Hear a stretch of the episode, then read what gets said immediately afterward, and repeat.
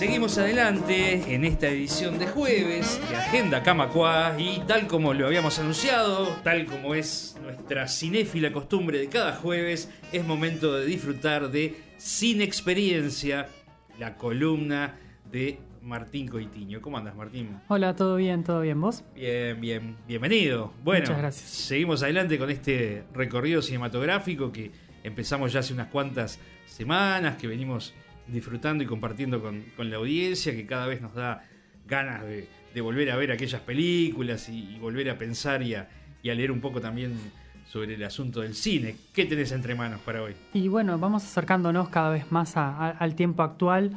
Este, ahora ya estamos hace 20 años, o sea, en el 97 no es tanto tiempo Claro. y cada vez capaz con más chances de que la gente haya podido incluso ver las películas en el cine, ¿no? Y recordar haber ido. Es- El caso de la película que vamos a hablar hoy eh, para mí es un caso particular porque yo también este, estuve ahí en el cine en su momento y bueno, además hoy vamos a traer algo que creo que vio todo el mundo prácticamente, o sea, entre cine y, y video y el- la televisión Tele, abierta, el cable, Por todos lados. no hay quien no la haya visto y quien no la haya visto ya le vamos a dar razones suficientes para que lo haga. Perfecto, así que estamos hablando de una película hecha en el año 1997, Exactamente. estrenada en el 97, premiada en los En Oscars 98, del exacto. 98. Una película que se iba a estrenar a mitad de año del 97, pero que tuvo una producción tan grande, tan compleja, que terminó saliendo recién en diciembre este, de ese año. Entró justito para, para fin de año para los Oscars y se estrenó en diciembre, pero digamos que estuvo un buen tiempo en cartelera. Sí. Por estos lados y por varios lados en el mundo. Bueno, escuchamos el tráiler y, no- y nos vamos al cine, ¿te parece?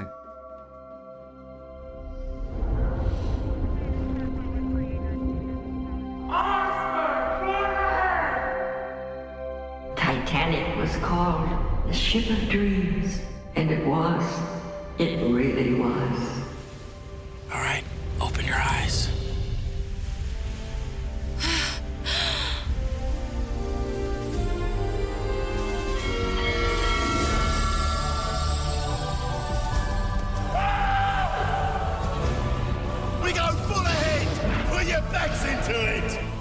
Everything I need right here with me.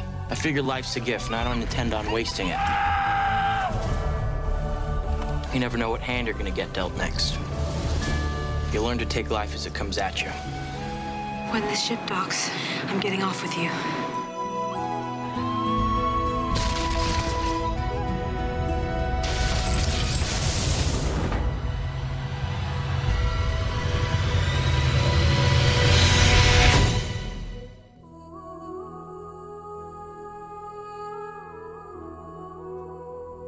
Muy bien, Martín. De velada la Develada incógnita. la incógnita. Sí, Titanic, por supuesto, para quien todavía no haya identificado las voces y los diálogos, una película enorme en, en muchos sentidos, ¿no? Eh, voy a hacer un poquito de, de- de historia personal, porque me parece que siempre está bueno cuando Eh, uno claro. se, se vincula un poco con la película y cómo fue la cosa, ¿no? Yo, Es que, es que está- es mejor así. Porque... Sí, porque es, la- es la entrada, ¿no? De- de- Claro. para la gente, de cómo nos vinculamos con el cine. Yo me acuerdo que este, yo era adolescente y ya seguía un poco el tema del, del cine porque me interesaba. Me interesaba el cine como, como fenómeno y como los datos curiosos de la producción y eso. Y antes de que se estrenara Titanic, de lo que más hablaba era del tema de, de los costos enormes que, llevaba, ¿no? Un par de años antes se había estrenado Waterworld, no sé si te acordás, Sí, la de Kevin claro. Costner, Sí, sí. que había tenido todo el tema ese también de, de una producción que se fue de mambo, salió carísima. 100 y, millones de dólares. Exacto, y después este, no, no podían recuperar los costos. No, son- es una película que la gente piensa que fracasó estrepitosamente y no fue así, pero digamos que no hizo la plata que tenía que hacer para lo que salió, ¿no?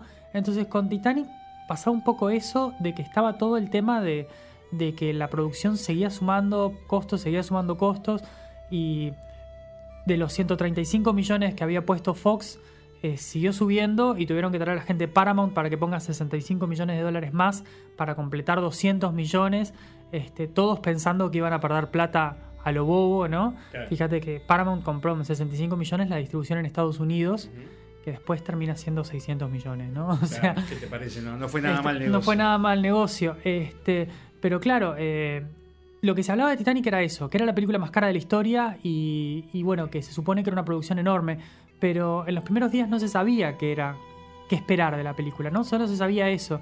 Y yo, este, con ese conocimiento nomás, estaba, me acuerdo, en Parque del Plata, con, con unos amigos veraneando, porque ponele que serían los últimos días de diciembre, los primeros días de enero. Y yo dije, yo voy a ir a verla. O sea, Claro. se estrena y yo voy a ir a verla, porque es un fenómeno en el sentido de, de producción y eso, la voy a ir a ver, sin que nadie me dijera si era buena o mala. Y hasta me, me- me dijeron, pero vos estás loco, te vas a volver de la playa para ver una película. Sí, por supuesto. ¿Te la viniste a ver a Montevideo? Me la vine a ver a Ah, Montevideo. ta, ta, a pensé la- que en algún cine no, no, de- a Montevideo. de la- Atlántida o algo así. No, no. Me la vine a ver a Montevideo al Trocadero. Y bueno, este, llegué ahí, me senté a verla y me voló la cabeza. En ese momento fue para mí espectacular y fue una de las experiencias en el cine que yo más recuerdo como, como que realmente me, me impactó, ¿no? Porque es una película enorme. Es una película eh, con un diseño de producción, con un trabajo minucioso en detalle, con modelos a escala, con modelos en tamaño real. Tienen de todo para, para buscar impactar al, al espectador. Porque Cameron hace la película más grande que puede hacer, ¿no? O sea, es como, es como un repertorio de- del gran cine, digamos. Exactamente, este, es- todo, todo reunido en una misma película. ¿no? Exactamente, es para mí, este, y después capaz que vamos viendo un poco por qué, es como la última gran película del cine clásico de Hollywood, ¿no? Este, porque hoy en día vemos películas épicas de todo tipo, pero ya vemos otra cosa que es este eh, la, la sobreabundancia de efectos de- digitales y cosas así. Esta es la última película hecha enorme, pero hecha enorme por el sentido de que agarraron y hicieron un tanque enorme en México en el- y adentro le pusieron una réplica enorme del barco a escala casi real, este, con todos los detalles que podían tener. Entonces, eh, vemos sí imágenes digitales en, en- en- en momentos de lejos y, o complementando detalles, pero hay muchísimo que se ve y se siente y es perfectamente táctil porque lo, porque lo vemos como es- real. Es madera, es agua, es este, Exacto, vos te eh, fijas dos años después, cuando se estrena La amenaza fantasma de. George Lucas, y los escenarios son todos virtuales, son digitales, y vos te das cuenta de que es como que. Te das cuenta enseguida. Como que es claro, es algo aséptico, algo en lo que la gente no está viviendo. Sin embargo, vos ves Titanic y ves pasillos reales y ves este, salones reales con gente real. Entonces, esa, esa superproducción enorme Al viejo estilo, digamos. Claro, Este, al, al viejo estilo de Hollywood que, que tiene eso, porque es, tiene momentos. eh, Cameron no es, no es un cinéfilo en el mismo sentido que yo que sé, que Tarantino o que Spielberg y Scorsese que busca eh, referenciar todo el tiempo otras películas, pero sí es un tipo que vio mucho cine y que toma inspiración de momentos. Este, de películas y, co- y- y- y cinematográficos, incluso de, de películas anteriores sobre el Titanic. Claro, eso te iba a decir que eh, para- a- a- antes de que sigas adelante, había mucho antecedente, ¿no? En el Sí, asunto. hay- hay Este, antecedente. hay mucho antecedente eh, cinematográfico en sí, eh, documentales ni hablar, digo, cantidad de, Brutal. de, de- de registros. Porque de- es una historia que siempre fue fascinante para, para la humanidad, ¿no? Desde el primer momento en el que, en el que ocurre. Porque la, la del Titanic es una historia, pero además este, perfectamente de, de ubris, ¿no? De, de la humanidad luchando contra ese destino que, que es claro y, y busca rebelarse. Y por supuesto que pierde, ¿no? Porque el, el, el ubris siempre pierde con la realidad.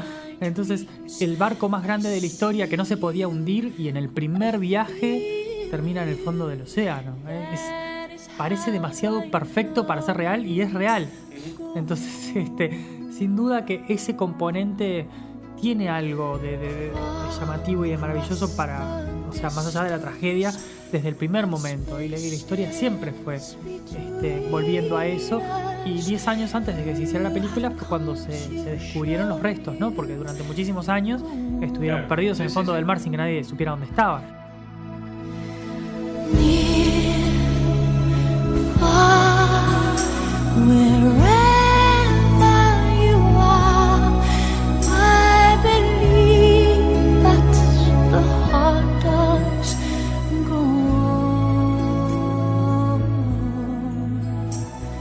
Vez ese hallazgo haya impulsado también este, el, el interés del público y Sí. la, la decisión de producción de Claro, decir, los bueno, haga- intereses se haga- hagamos, hagamos Sí. Titanic. Sí, sí, este, sin duda.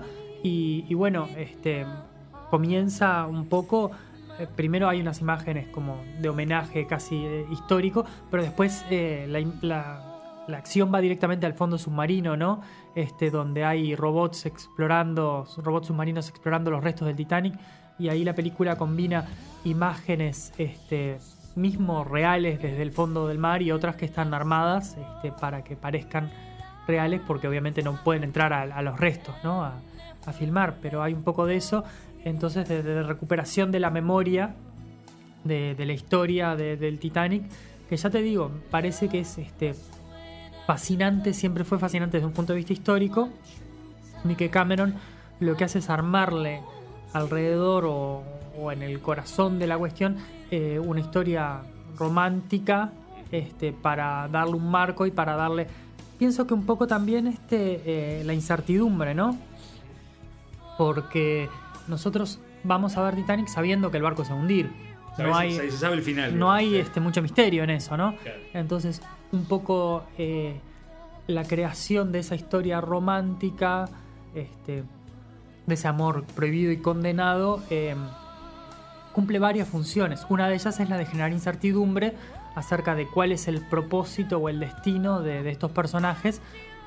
Que sabemos que ella sobrevive porque está ahí, pero no sabemos exactamente en qué circunstancias y cómo y qué pasa con, con Jack y todo ese tema. Claro, que se va contando. Cómo, cómo fue el final. Claro, que se va Eh, contando a medida que, que se desarrolla la historia. Entonces, una de esas funciones es justamente que nosotros no sepamos todo desde el comienzo. La otra este, es humanizar, por supuesto, ¿no? Siempre es importante que toda historia tenga, tenga un poco de, de- de acercamiento a los personajes, ¿no? Porque la destrucción por la destrucción en sí es destrucción anónima. Entonces, James Cameron es uno de los mejores directores de acción este, claro. modernos, ¿no? Pero entonces, adem- además de contar eh, la historia de acción, que en definitiva es el, es el primer acercamiento que él tiene a la historia, o sea, lo primero que él hace es quiero contar la historia del Titanic. Entonces, después a partir de eso arma lo otro. Bueno, lo que hace justamente es humanizar, ponerle rostros y, e identificar gente. Después van a aparecer otros personajes, algunos reales, otros no, históricos o no, para complementar la historia de ellos. ¿no? Y creo que este, otra de las funciones es ser una especie de paralelismo ¿no? entre el- la, historia de, de- de ellos y la, de- y la del Titanic. Hay como, como una especie de, juego entre, entre los dos niveles en el que hay como ciertos espejos de, de la cosa y además hay eh, esa voluntad de reflejar las diferentes clases sociales que, que hay, porque el Titanic es como un microcosmos de la Claro, sociedad, ¿no? claro, Está claro. estructurado A- a- socialmente. a escala, digamos. Claro, a escala y no tan chica, No, claro, sí. este, porque justamente eh, tiene todos los estratos sociales, tiene primera, tiene segunda, tiene tercera, y, y bueno, un personaje principal viene de una escala, de, de una parte de la sociedad, y el otro viene de otra, y la forma en la que se relacionan e interactúan, este, si bien es sencilla, es, es simple, eh, lo que hace es un poco iluminar ese- ese- esa relación entre, Claro. entre la sociedad, ¿no? Porque no es. Porque es un crucero de lujo, pero no es solo para, para el lujo de la gente, sino que cumplía otras funciones también de, de transporte de gente eh, no tan adinerada y no Claro, tan claro. beneficiada. Y además también como fuente de trabajo para, para los empleados, ¿no? Claro, que, eran- sí, eran, sí. este, Y también, te, y también te va a mostrar a la gente trabajando de- de- adentro. De, de todo tipo, desde y- lo- lo- y los sí, y- mozos este, o lo- los más Y- visibles hasta la gente de y máquinas. las o calderas sea, de carbón y la gente labura- claro. laburando ahí, sin duda. Entonces, eh, la película, además, lo que, lo que tiene es que ya desde el primer momento nos presenta una visión cínica del tema, ¿no? O sea, lo- los que están explorando el fondo submarino tienen una visión cínica, eh, que van, están buscando un diamante carísimo y lo demás, y, y ellos se refugian en, en el que están eh, haciendo un descubrimiento histórico y lo que sea, pero en realidad es, es un poco por la plata. Y a medida de que se desarrolle la historia y que entremos con Rose a descubrirla, lo que va a tratar de hacer Cameron con la historia es bajarnos esas defensas, es decir, bueno, está, esto es puramente algo superficial y, y tratar de, de meternos en la historia y de que nos importe lo que pasó con la gente. Claro. Y creo que es algo que, que va logrando, ¿no? O sea, Sí, sí. nos trae de afuera hacia adentro, nos va, nos va sumergiendo, por, valga la redundancia, este, en la historia para que este, esas defensas que tenemos, ese, ese cinismo natural, lo, lo vayamos dejando de lado. es, que es algo que tienen muchos directores, este, de, de los que hoy consideramos grandes, ¿no? O sea, mismo Spielberg, Scorsese, este, Cameron, tienen esa cosa de que ellos van a la realidad y no, y no, y no lo hacen de una forma cínica. Ellos te están contando y te lo están tratando de hacer de la forma más honesta posible Claro, y son cosas humanas. para que, vos te, para que, vos te vincules. Entonces no Claro, sea cual sea el ámbito donde eh, ocurre la historia, este, son Sí, sí. vínculos humanos. Exacto, no, no te están canchereando, ¿no? Este, es, Sí, es mostrarte lo, lo que, lo que ellos consideran honestamente es lo que, lo que pasa y, y sentimientos expuestos y, y bueno, y digo, tomalos. O sea, este, que creo que eso es, es algo muy importante porque hoy en día que estamos bastante posmodernos y todo eso, que no es que esté mal, pero digo que a veces miramos las cosas como con, con cierto...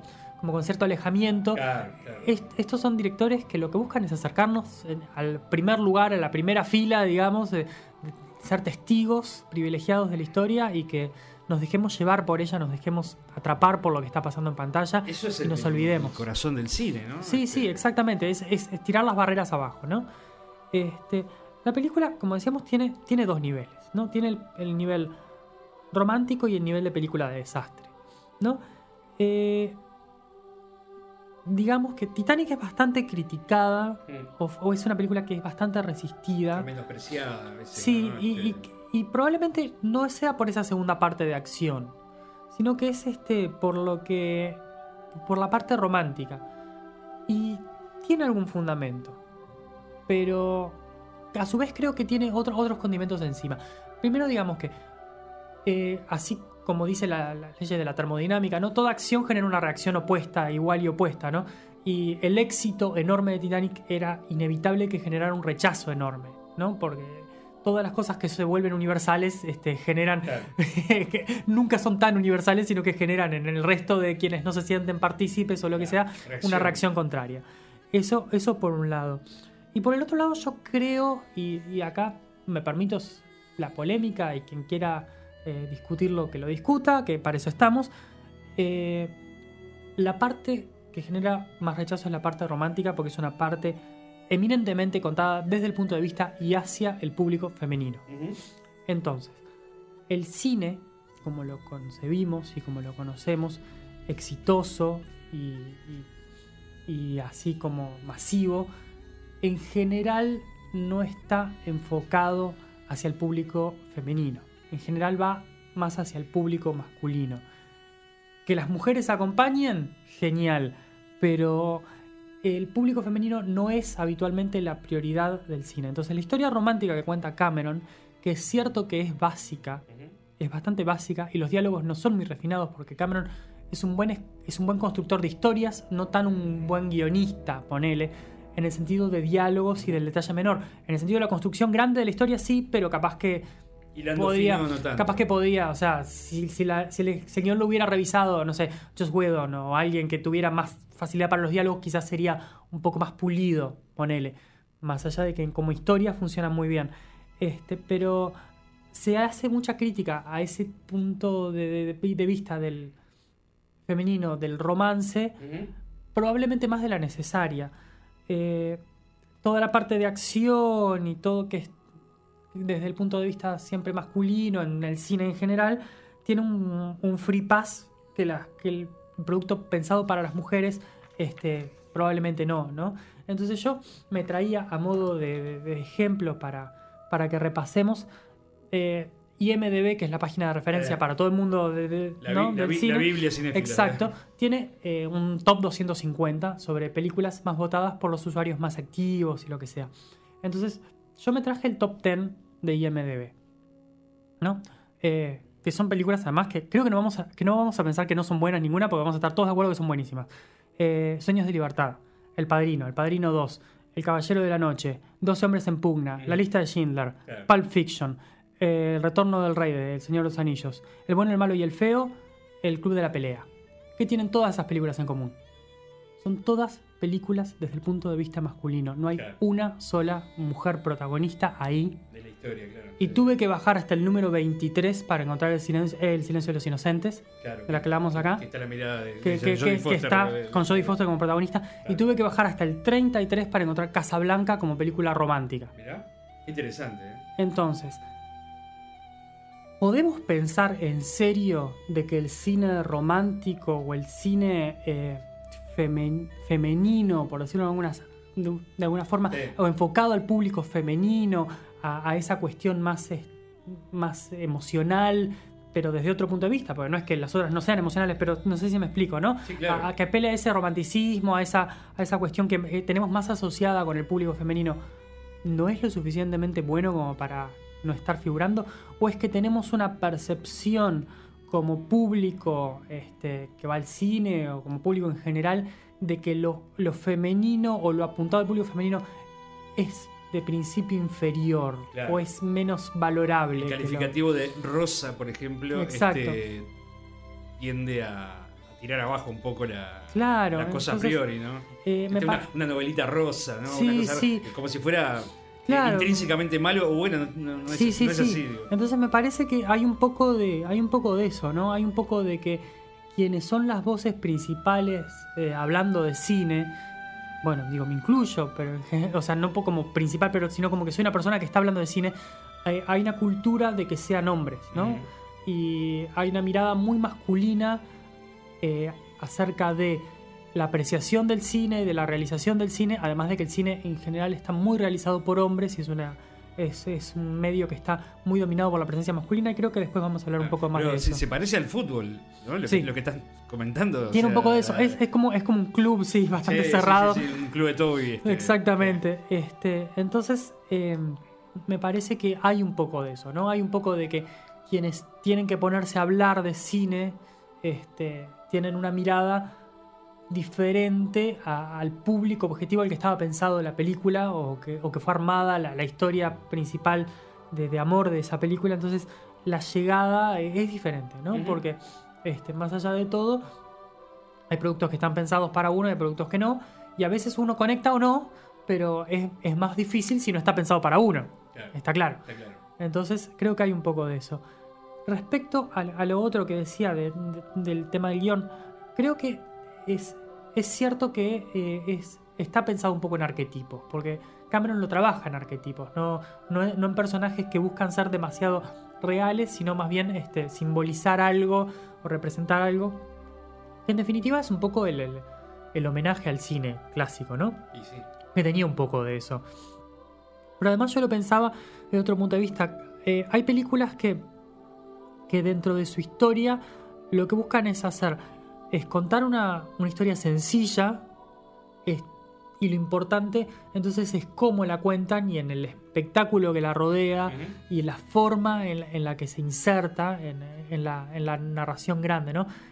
Pensaba, por ejemplo, en, en la película de hace unos años, capaz que la viste, Gravedad, la Ah, película sí, de. Cuarón. Sí, sí. Es una película que en su historia es tremendamente sencilla, porque es una mujer que queda sola y que tiene que buscar la forma de, de- de- de salir de esa situación y en definitiva hay una, una especie de parábola de- del renacimiento de el- ella, el, ¿no? El argumento es Pero eso. el argumento es súper sencillo, Es eso, sí. pero qué espectacular película, porque, Sí. porque lo importante es cómo lo cuenta, ¿no? Ese es, es el tema de los efectos, pero los efectos en función de esa narración, ¿no? El, el tema visual de cómo lo logra. Y Cameron lo que hace es eso. Incluso lo hace con Avatar después, Sí. que a mi gusto es un poco me- es, es un poco inferior a esta, pero que es una película que, es- que busca la espectacularidad. No, no trata de ser demasiado eh, profunda y demasiado sofisticada en su, en su narración, eh, en el términos de guion y de diálogos, pero lo que busca es que esa historia sencilla nos sirva de, de puente de entrada para esa narración enorme del barco, ese, ese espectáculo enorme que nos está presentando, ¿no? Este, como decíamos, con una reconstrucción increíble en los detalles, con escenas submarinas, con las galerías, con las escaleras, con las arañas, con una fotografía espectacular que busca eh, maximizar los momentos de, de luz y de sombra. Entonces tenés este, momentos al atardecer con una luz este, espectacular y, y ella volando en la, en la proa del barco, ¿no? Y después tenés momentos nocturnos, este, cuando el barco está, está prácticamente hundido, ¿no? Sí. Este, pero que se aprovecha Esas luces. con la, con la- sí, con la- sí, con la luminosidad exacta, con cada momento, buscando resaltar este, una, una especie de, de- de gran Hollywood, ¿no? este, la edición que está creando esa tensión todo el, en todo el tiempo, este, con ese sentido dramático de- de- de- del destino que se viene encima y los va a pasar por arriba, ¿no? La música de James Horner, que falleció hace unos años, que es espectacular Sí, claro. y que es mucho más allá de, de- de- de- de My Heart Will Go On, que es lo que se recuerda y que eh, creo que tiene la contra de, de que fue omnipresente. Entonces creo que la canción nos aburrió por su... por saturación. Claro, pero por su omnipresencia, ¿no? No, pero la música incidental y todo eso. la es, música de, este, de- de James Horner es espectacular, es la banda sonora más vendida de todos los tiempos por algo. Eh, uno la escucha y se deja llevar porque tiene momentos realmente mágicos, eh, muy muy buena. Una película logradísima de este- de- de- desde todo punto de vista, desde el punto de vista técnico, desde el punto de vista de diseño, producción, vestuario, eh, maquillaje, visualmente, una edición, la música, el sonido. Ganó 11 Oscars y una- o sea, la mayoría de ellos en, en rubros técnicos. Barrio, digamos. este, Porque, no. claro, es una de las dos que tiene récord, ¿no? Porque tiene película, director, canción, música, sonido, efectos de sonido, fotografía, dirección artística, vestuario, edición, efectos visuales. Porque es una película que es visualmente impactante, hecha hasta el detalle con un director que eh, muchos lo calificaron casi de, de tiránico porque justamente buscó la perfección Obsesivo. obsesivamente, este, que todo fuera perfecto, buscar la reconstrucción exacta de lo que pasó. Él contrató hasta las mismas empresas que habían, que cuando, que, que exist- con las que existían, que habían diseñado la- la- el mobiliario o, o las cuestiones que iban adentro de- del Titanic para buscar que fuera todo exacto, así apareciera un segundo en pantalla, ¿no? Entonces, tiene un componente fantástico en esa historia que cuenta, que además está exagerado, y es consciente de ello, porque aparecen cuadros que se supone que fueron destruidos en la película, pero que en la realidad existen. Entonces, eh, Claro. hay un juego entre, Claro, esa, claro. Entre, entre la fantasía y la realidad. No es que el tipo esté diciendo esto pasó realmente, pero hay, hay un juego ahí. Pero a su vez lo enmarca en un, en un mundo real y trata de presentarlo de la manera más honesta y real posible.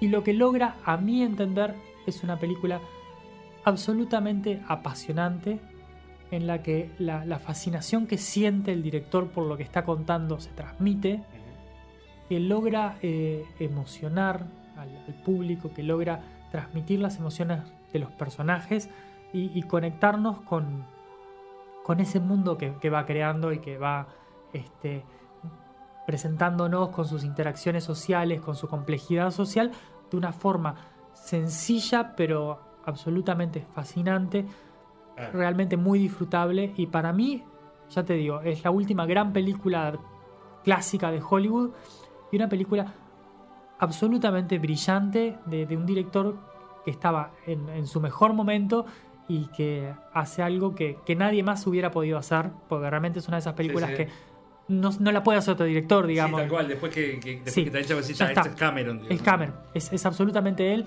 y que creo que eh, merece la oportunidad de que la veamos una vez más y que, que aún quienes hayan tenido una- un punto de vista más cínico sobre, al respecto, se, se den la oportunidad de disfrutar algo que capaz que no está pensado para ellos, Claro, pero que se dejen llevar por la, por la historia. pero que se dejen un poco llevar por la narrativa, que, que, que- que abran un poco los oídos a esa música que va envolviendo, que, que, que vean lo que, lo que se está presentando en pantalla, la- lo logrado que está todo, porque si nos, alej- si nos alejamos un poco de ese cinismo de hoy y nos damos cuenta que Romeo y Julieta era una historia de dos adolescentes de 14 años que Sí. se enamoraron en tres días, Claro, y estamos hablando de una obra maestra de la literatura, sí, claro. eh, entonces, capaz que no tenemos que ser tan cínicos respecto a una historia de amor de también dos días, que probablemente Claro. eh, es, es mágica porque duró dos días. Pero de última es cine, o sea. Pero hay- justamente el cine es eso, ¿no? Es transmitirnos, es transmitirnos esas tu- emociones. Tu, parte como claro, espectador, digo.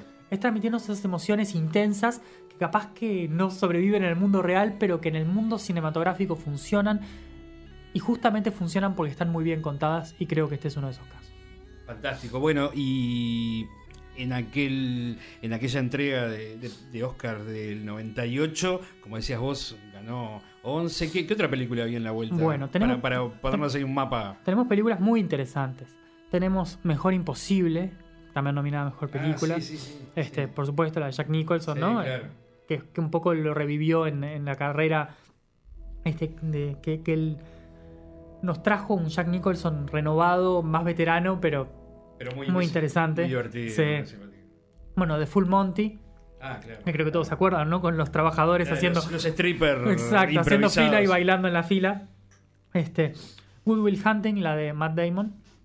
También Y- buena película. Muy buena película, muy buena película, que- dirigida por Gus Van Sant, un gran director. Y Los Ángeles al Desnudo, que es una Ah, de, sí. de las favoritas de ese año, ¿no? Este, de Curtis Hanson, LA Confidential, también se Ujú. puede conocer, que es una película que es, claro, eh, esa sí está más dirigida al público, al público de ese que vota en IMDB, ¿no? Al público Claro, masculino, más, más este, intelectualizado, tal Claro, vez. o- y, y con esa con esa mirada bien masculina sobre, sobre el tema, ¿no? Bien. Eh, directores, bueno, estaba James Cameron, obviamente, que fue el que ganó, ¿no? Eh, Peter Catania, que es el de, el de Full Monty, Gus Van Sant por Good Will Hunting, Curtis Hanson por Los Ángeles al Desnudo y Atome Goyan por una película llamada El Dulce Porvenir. Eh, de vuelta, estamos hablando de directores muy interesantes, ¿no? Sí. Este, y Gus Van Sant, por ejemplo, para mí es un director espectacular, que ha hecho cosas muy interesantes, que vale sí. la pena ver. Este, el que no haya visto, por ejemplo, Elefante, que la vaya a ver, que es una película que la busque, que vale mucho la pena verla. Eh, bueno, la LA Confidential, como dijimos, es una película espectacular. Mejor Imposible es, es más este, una comedia, una comedia negra, pero está muy bien lograda. Claro. Además, nos da de ese año al mejor actor y mejor actriz. Porque en actor tenemos a Jack Nicholson que gana, Matt Damon, un trabajo muy bueno en Good Will Hunting, Robert Duvall por El Apóstol, Sí. buen actor, muy buen actor, Peter Fonda por El Oro de Ulises, estaba Dustin Ah, claro. Hoffman este, por una película política que se llama Wack the Dog, que no tuvo mucha repercusión acá, pero era más una cuestión este, bien americana sí, sobre, sí, sí, sobre el tema político, ¿no? Americano. Eh, en actriz, bueno, Helen Hunt, como decíamos, una gran actriz. Eh, Helena Bonham Carter, por Las Alas de la Paloma. Eh, Judy Dench, por Mrs. Brown, que hacía de, de la reina. Julie Christie. Y bueno, Kate Winslet, justamente por su actuación en Titanic, también estuvo, estuvo nominada. No, no hablamos me- medio segundo, un parrafito sobre las actuaciones, ¿no? En, Sí. en, en- en Titanic. Porque, Bueno, justamente- Porque no, no es un asunto menor. ese No, no es un asunto menor. Y, a ver, Kate Winslet hace un trabajo espectacular porque en definitiva es Es perfecto. el personaje de ella es el punto de entrada, ¿no? Que a su vez también, nominada como actriz de reparto, estaba Gloria Stewart, que son las dos actrices que están interpretando a Rose, Sí. el mismo personaje, el mismo punto de entrada a la historia, Sí. ¿no? Entonces, tenemos a la Rose moderna, que es la que hace toda la reminiscencia eh, emocional de ese pasado, entonces es la que trae el peso dramático a la realidad ahora y es la que inserta esa, esa historia en el público cínico que tiene enfrente, que es el público que está, eh, que es esta gente que está explorando el fondo marino para ver qué puede extraer de él, ¿no? Entonces la actuación de Gloria Stewart es importante porque es un resorte entre ese pasado y el presente visto desde un punto de vista más cínico, ese público cínico que como dijimos representa a los que van a buscar plata al fondo del mar, pero también al público espectador. es, es- esa, esa es la articulación que busca hacer.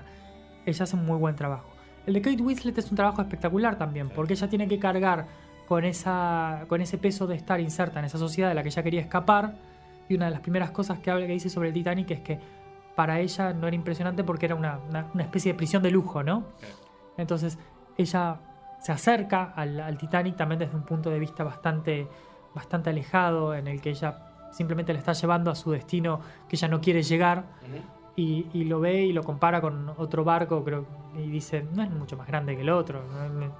Y bueno, esa, e- esa pequeña esa actuación sumada a la de Francis Fisher, que es la, a la madre, que hace un trabajo muy bueno, este, que carga sobre, su, so- sobre sus hombros el, el peso de eh, haber tenido una fortuna y con la, con la muerte del marido haberlo perdido. Entonces la forma en la que se relacionan ellas dos eh, está es- esa lucha por la, por la pertenencia social, por, la, por el dinero, no en el sentido descarnado, sino en el sentido de una mujer que fue criada toda su vida para ser esposa de alguien con plata, en el momento en el que deja de ser esposa de alguien con plata no tiene sentido de su existencia, no tiene otra forma de sobrevivir, no está preparada para enfrentarse al mundo. Entonces, la película en algún momento es un poco quizás de más cruel con, con la madre de Rose, pero a su vez hay, un- hay una escena en la que la está encorsetando, que es una metáfora absolutamente clara, Sí, sí, sí. este, en la que eh, la, la ilumina un poco más y le da es, la muestra esa realidad compleja que tiene la mujer, ¿no? Entonces incluso dice, somos mujeres, ¿no? ¿Qué, qué otra cosa podemos pretender que, que cargar con todo esto, ¿no? Y él, Y Leonardo DiCaprio, que venía ya de nominaciones al Oscar, ¿te acuerdas que lo mencionamos? Este, Sí. que había tenido un éxito eh, particular con el tema de Romeo y Julieta, la versión de Baz Luhrmann, una película muy interesante, y que acá hace un personaje que dramáticamente es mucho más sencillo, ¿no? Porque es, eh, es el que él no tiene un arco particular, o sea, el personaje de Leonardo DiCaprio se mantiene eh, prácticamente estático durante toda la película porque su espíritu se mantiene igual. ¿Por qué? Porque la función del personaje de él es la de transformar la realidad al- que lo rodea, no la de transformarse él mismo, ¿no? Pero la actuación de él es muy buena, es- fun- funciona perfectamente Sí, claro, y a su vez claro. este, es la película que lo convierte en Leonardo DiCaprio, o sea, Exacto. es una estrella que cambió Claro. eh, la realidad. se habrá crecido a partir de esa película. Muchísimo, actor, muchísimo. ¿no? Es una cosa, un día le vamos Sí. a dedicar un especial a DiCaprio. No, es que es, un gran actor. Uno de los mejores actores que hay de su generación. Su crew. que además este, ha trabajado con con Cameron, con Spielberg, Con Scorsese. Scorsese, con cuántos directores se te ocurra. Todos, sí. Eh, o sea, es un director, es un actor que, que has tenido muchas oportunidades de brillar y lo ha hecho muy bien. Y acá, en esta película, no se destaca demasiado, pero bueno, un poco en, parte por las limitaciones esas que decíamos del guion, pero a su vez porque no, es, no está pensado para destacarse El- el- él, el tono- porque él no es el el- eje de la El película. tono tiene que ser ese por el Él- personaje. exactamente, él funciona exactamente como lo que tiene que no, funcionar. no, no estuvo nominado entonces en No, él no las estuvo categorías nominado. de actores. Mirá, No. mirá vos. Eh, en actor de reparto, bueno, ganó Robin Williams por Good Will Hunting, una gran actuación. Está Sí. Robert Forster por Jackie Brown, Anthony Hopkins por Amistad, la de Spielberg, en la que hace un, un expresidente Ah, sí, que, que va, sí. que va a los juzgados a, a defender este, a estos negros africanos que, que buscaron la libertad, que está muy interesante la película. Greg Kinnear por Mejor Imposible, que es el vecino de, de Jack Nicholson, ¿no? El- Ujú. este, Sí. y sí, que le pasa de todo. Y Burt Reynolds por Boogie Nights, película de Paul Thomas Anderson. Excelente película. Actriz de reparto, Kim Basinger por Los Ángeles al Desnudo. Es una actuación brillante. Sí. eh, una mujer preciosa. Kim Basinger, una, gran actriz. Yo me acuerdo, eh, a modo de anécdota personal, cuando era chico, chico, mirar una película que llamaba eh, Mi novia es un Ah, extraterrestre. sí, claro, sí, sí, sí. Y yo creo que debe ser la, pri- enamorado de Kim Basinger. la primera mujer que me enamoró, Sí, sí, sí, adulta que me enamoró en el cine a mí, debe haber sido Kim Basinger en esa película. No es poca cosa eso. porque es, es absolutamente hermosa. luminosa, todo, No, no, una cosa espectacular.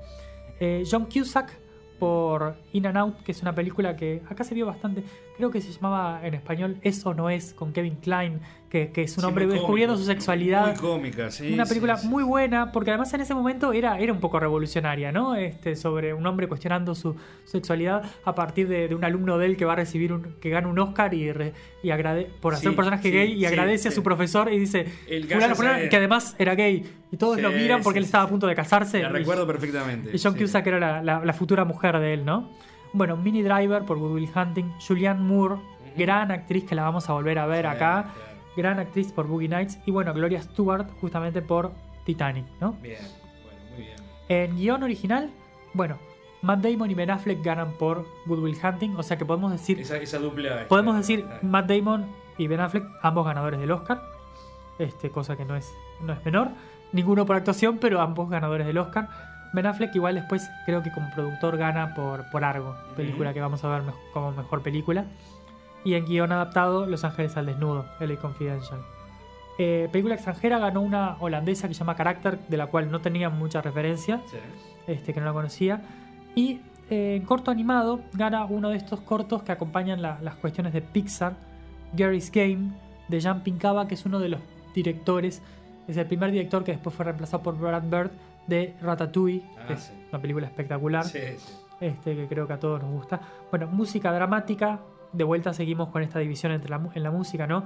Titanic de James Horner, de vuelta lo voy a repetir porque no, no está mal decirlo, una banda de sonido espectacular que se las recontra recomiendo, búsquenla, está, la Sí. pueden encontrar desde YouTube eh, Sí, completa hasta, bueno, Spotify, hay Sí, varias formas de acceder a ella, es, es música para escuchar, para dejarse llevar. Se puede escuchar sin la película enfrente, se puede escuchar igual, porque se recontra disfruta. Pasa como con Morricone o como con John Williams. o Exactamente. esos grandes. ¿no? Exactamente, eh, totalmente. Y en música de comedia, la de The Full Monty. Bien. Y bueno, y finalmente la canción My Heart Will Go On, por supuesto. Ya habíamos tenido a Celine Dion cantando un par de canciones el año anterior. Este año Pero la, vuelve. la ponemos ahora al final. Para, Este, para- la, la para- dejamos para que la escuchen. Para, para y para irnos que, este, con una lágrima corriendo. Por, Exacto, para por que la, mejilla. escuchen de una forma fresca, porque capaz que hace 5 o 10 años que no la escuchan. Es una gran canción, eh, vale la pena, una, una gran cantante además. Otras que estaban nominadas, por ejemplo, para nombrar un par que son las que conocemos más, eh, a través de la distancia de Hércules y este eh, Journey to the Past o Viaje Tiempo Atrás, creo que se llamaba en español, de Anastasia, que acá incluso la versión en español creo que cantó Thalía, una cosa así. Este, que son canciones que son de, de esa época que si las si hacemos un poquito de esfuerzo nos vamos a acordar enseguida porque nos acompañaron durante mucho tiempo.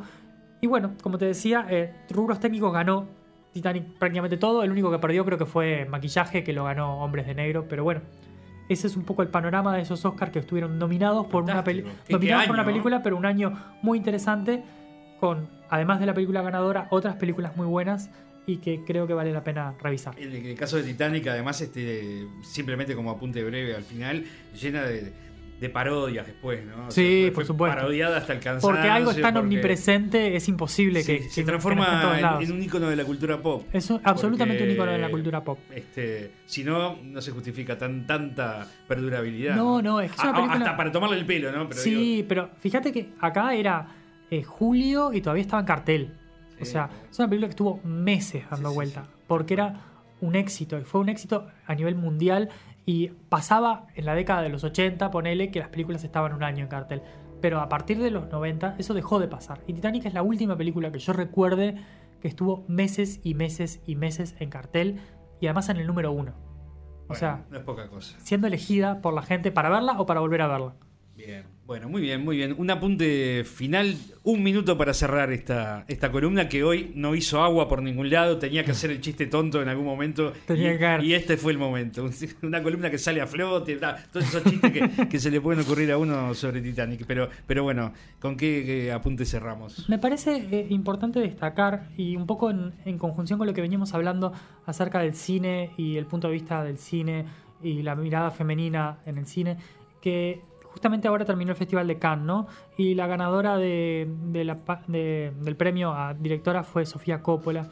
Y estaba escuchando a la actriz Jessica Chastain, muy buena actriz, que fue parte del jurado, diciendo que lo que ella vio en, en 20 películas, en, en 10 días, es una insistente mirada masculina, o sea, una falta de personajes femeninos pensados desde el punto de vista femenino. Algo de lo que hablábamos hoy. Entonces, claro, obviamente que Titanic no es un- una película contada desde el punto de vista femenino, este, como yo que sé, como Buffy, La Casa de Vampiros no es una película contada por mujeres, no es una, serie contada por mujeres, pero por lo menos tenían el impulso de ser desde el punto de vista de un personaje femenino. Pero ¿a qué voy? A que el cine necesita desesperadamente una mirada femenina más presente, ¿no? Eh, el cine necesita más mujeres escritoras, mujeres directoras. La televisión lo está logrando bastante, aunque todavía falta mucho para, una, para lograr una equiparación real, pero ha permitido el desarrollo de, de- de escritoras y, y directoras de una forma que el cine no, todavía no lo, no lo ha conseguido del todo. Ahora, el jueves se estrena Mujer Maravilla, que es una película por lo menos con una directora mujer. It's beautiful. Who would wield it? Only the fiercest among us even could. And that is not you, Diana. Hoy, se estrena. Exactamente, para esta semana tenemos Mujer Maravilla.